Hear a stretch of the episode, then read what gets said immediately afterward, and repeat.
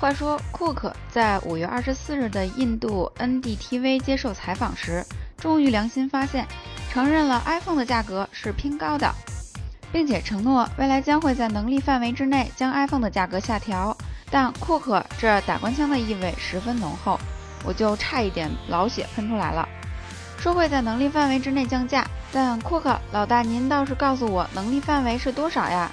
少于五百我可不认啊！